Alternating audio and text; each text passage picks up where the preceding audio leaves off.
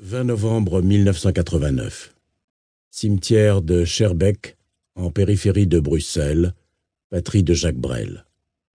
En ce lundi, les larges allées du grand cimetière communal sont désespérément désertes. Seuls quelques Japonais se recueillent sur une tombe voisine, celle de René Magritte, le peintre surréaliste belge. Parcelle 10, pelouse 16, tombe 33. Dans la lumière automnale, un homme s'avance seul derrière le cercueil de son père. Vêtu d'un jean noir et d'une ample veste grise, il remonte nerveusement son col, le regard dissimulé derrière une paire de lunettes noires. Les rares témoins présents ce jour-là diront plus tard avoir aperçu des larmes couler sur son visage émacié. Cet homme, c'est Johnny Hallyday, Jean-Philippe Smet de son vrai nom venu assister aux funérailles de son père, Léon Smet, mort à l'âge de 81 ans. Pour permettre au chanteur d'être présent, l'enterrement a été retardé. L'artiste est arrivé à bord d'une BMW, accompagné d'Adeline Blondiot, 18 ans, le regard bleu acier et la chevelure noire corbeau, sa compagne de l'époque, et de ses quatre gardes du corps. Peu de journalistes ont fait le déplacement, et ils sont maintenus à distance.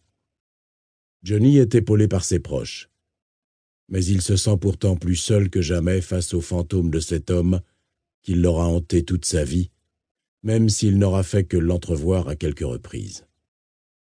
L'un des rares témoins présents ce jour-là raconte Il n'est resté qu'une ou deux minutes face au cercueil, mais en regagnant sa voiture, il paraissait complètement effondré. Adeline l'a pris par la taille pour le soutenir. Ce jour de grande solitude a profondément marqué Johnny, comme il le racontera beaucoup plus tard. Quand je suis allé à l'enterrement de mon père à Bruxelles, il n'y avait personne. Je ne sais pas s'il avait des amis, mais personne n'est venu. J'étais tout seul derrière le corbillard. Ça m'a fait peur. Je n'ai pas envie qu'il y ait des milliers de gens à mon enterrement, mais personne. C'est quand même terrible. Je me suis dit, heureusement que j'y suis allé. Sinon, il n'y aurait eu vraiment personne. Vous vous rendez compte? Personne pour vous emmener au cimetière? Personne pour vous accompagner dans la terre? Dernier acte dans la vie d'un père terriblement absent, mais pourtant si présent. Cette figure paternelle n'a eu de cesse en effet de poursuivre Johnny. L'homme, mais aussi l'artiste. Elle a nourri les paroles de ses chansons, alimentant ces fameux mythes alidéens qui ont toujours saisi aux tripes un public fasciné par son héros, écorché vif. On ne compte plus les textes qui, dans sa discographie, ont souligné l'absence du père. Souvenons-nous de Je suis né dans la rue en 1969. Je n'ai pas eu de père pour me faire rentrer le soir, et bien souvent ma mère travaillait pendant la nuit. Je jouais de la guitare, assis sur le trottoir, le cœur comme une pierre. Je commençais ma vie. Cette absence et ce manque originel ont peu à peu contribué à forger l'image d'un homme sans racines, voué à se faire tout seul, loin de l'affection et de la protection paternelle. Je ne suis pas né milliardaire, mais pas moi, non pas moi, je suis le fils de personne. Fils de personne. Pour avancer, Johnny n'a eu d'autre choix que d'inventer la figure paternelle, une figure idéalisée qui lui permettra de devenir cet autodidacte, solide et fragile à la fois. Je l'ai inventé tout entier, il a fini par exister. Je l'ai fabriqué comme j'ai pu, ce père que je n'ai jamais eu. À propos de mon père. En novembre 2010, alors que Johnny est hospitalisé au Cedar Sinai Hospital et plongé dans un coma artificiel, l'ombre du père surgit à nouveau, comme il l'a confié à son ami l'écrivain Daniel Rondeau. Dans la nuit, on m'a donné de la morphine. Le médecin m'a raconté plus tard que j'avais appelé mon père toute la nuit. Papa, viens me chercher, papa.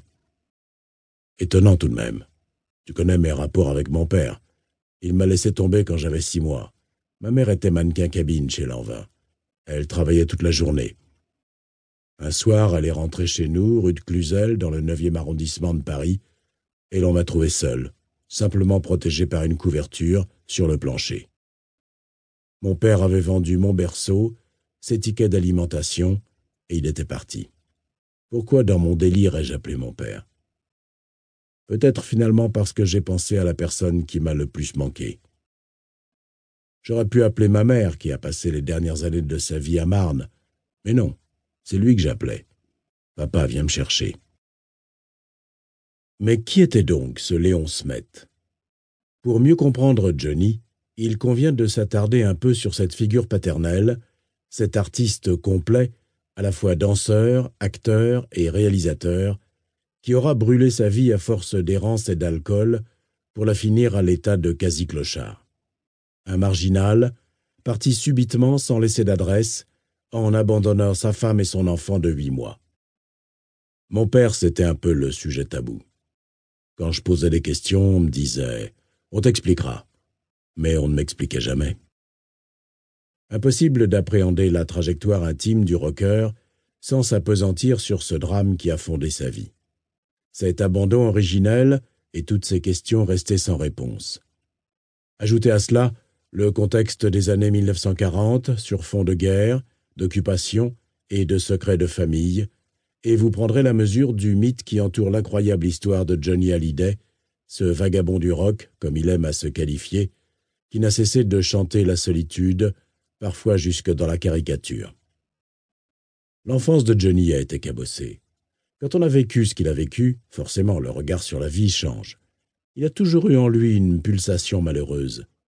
Et cette part de lui qui le pousse souvent à se réfugier dans l'extrême jouissance n'est, je pense, que l'expression de ce combat contre la tristesse, glisse le journaliste Patrick Poivre d'Arvor, un complice de longue date du chanteur. La plus grande star de la chanson française des cinquante dernières années aurait-elle seulement percé si elle avait été élevée dans une famille traditionnelle et avait fréquenté les bancs de l'école comme tous les autres gamins de son âge? Il est permis d'en douter. Revenons-en à Léon Smet. C'était donc d'abord un artiste, un vrai. Né en 1908 dans la commune bruxelloise de Scherbeck, ce beau garçon au charisme canaille est diplômé du Conservatoire de Bruxelles, section art dramatique. C'est d'ailleurs avec un numéro de danse, de jonglage et de clown qu'il connaît ses premiers succès dans la capitale belge. Quelques années plus tard, on le remarque aussi, sous le nom de Jean-Michel Smet, dans le rôle titre de Monsieur Fantomas, un film en noir et blanc de 24 minutes, une curiosité que l'on peut encore découvrir à ce jour sur Internet. Dans le milieu bruxellois des années 1930, le beau et brillant Léon, marié en première noces à une certaine Nelly de Beaumont, à la côte. Au Trouvert, le cabaret qu'il vient d'ouvrir, et où se presse l'avant-garde locale, on parle anarchisme et surréalisme. Les femmes affluent, attirées par ce séducteur à la forte personnalité. Claude Étienne, ancien directeur du théâtre du Rideau à Bruxelles, le décrit en ces termes. Il avait un certain talent, de la présence, une gueule et un visage viril. Il faisait même un peu mauvais garçon. Il avait une belle voix et une conviction très grande. Un portrait qui n'est pas sans rappeler le futur Johnny Hallyday. Mais ce poète de l'ailleurs se rêve un plus grand destin. Début 1939, il met le cap sur Paris, accompagné de sa nouvelle femme, Jacqueline, épousée tout aussi promptement que la première. Il y lance une troupe de théâtre. Sans succès. Qu'importe. Dans les cabarets où il cachetonne, le bruxellois se distingue. C'est ainsi qu'il croise et bluffe des débutants qui deviendront célèbres, comme Mouloudji, dont il devient l'ami, ou Reggiani, qui, bien des années plus tard, n'a rien oublié de ce drôle d'énergumène qui se levait à midi, passait ses journées à errer dans les rues, et qui, la nuit, ne quittait jamais le cabaret avant la fermeture. Quel homme Il disait des textes du poète Henri Michaud qu'il présentait avec un talent exceptionnel. Mais ça ne m'étonne nullement qu'il soit devenu un vagabond. Il était déjà vagabondeux. Malgré ça, il attirait les femmes. Il avait les yeux bridés, et l'on peut dire en le regardant bien qu'il ressemblait à Johnny Hallyday. Cet homme a probablement mal agi avec son fils, mais moi je le considérais comme un grand artiste.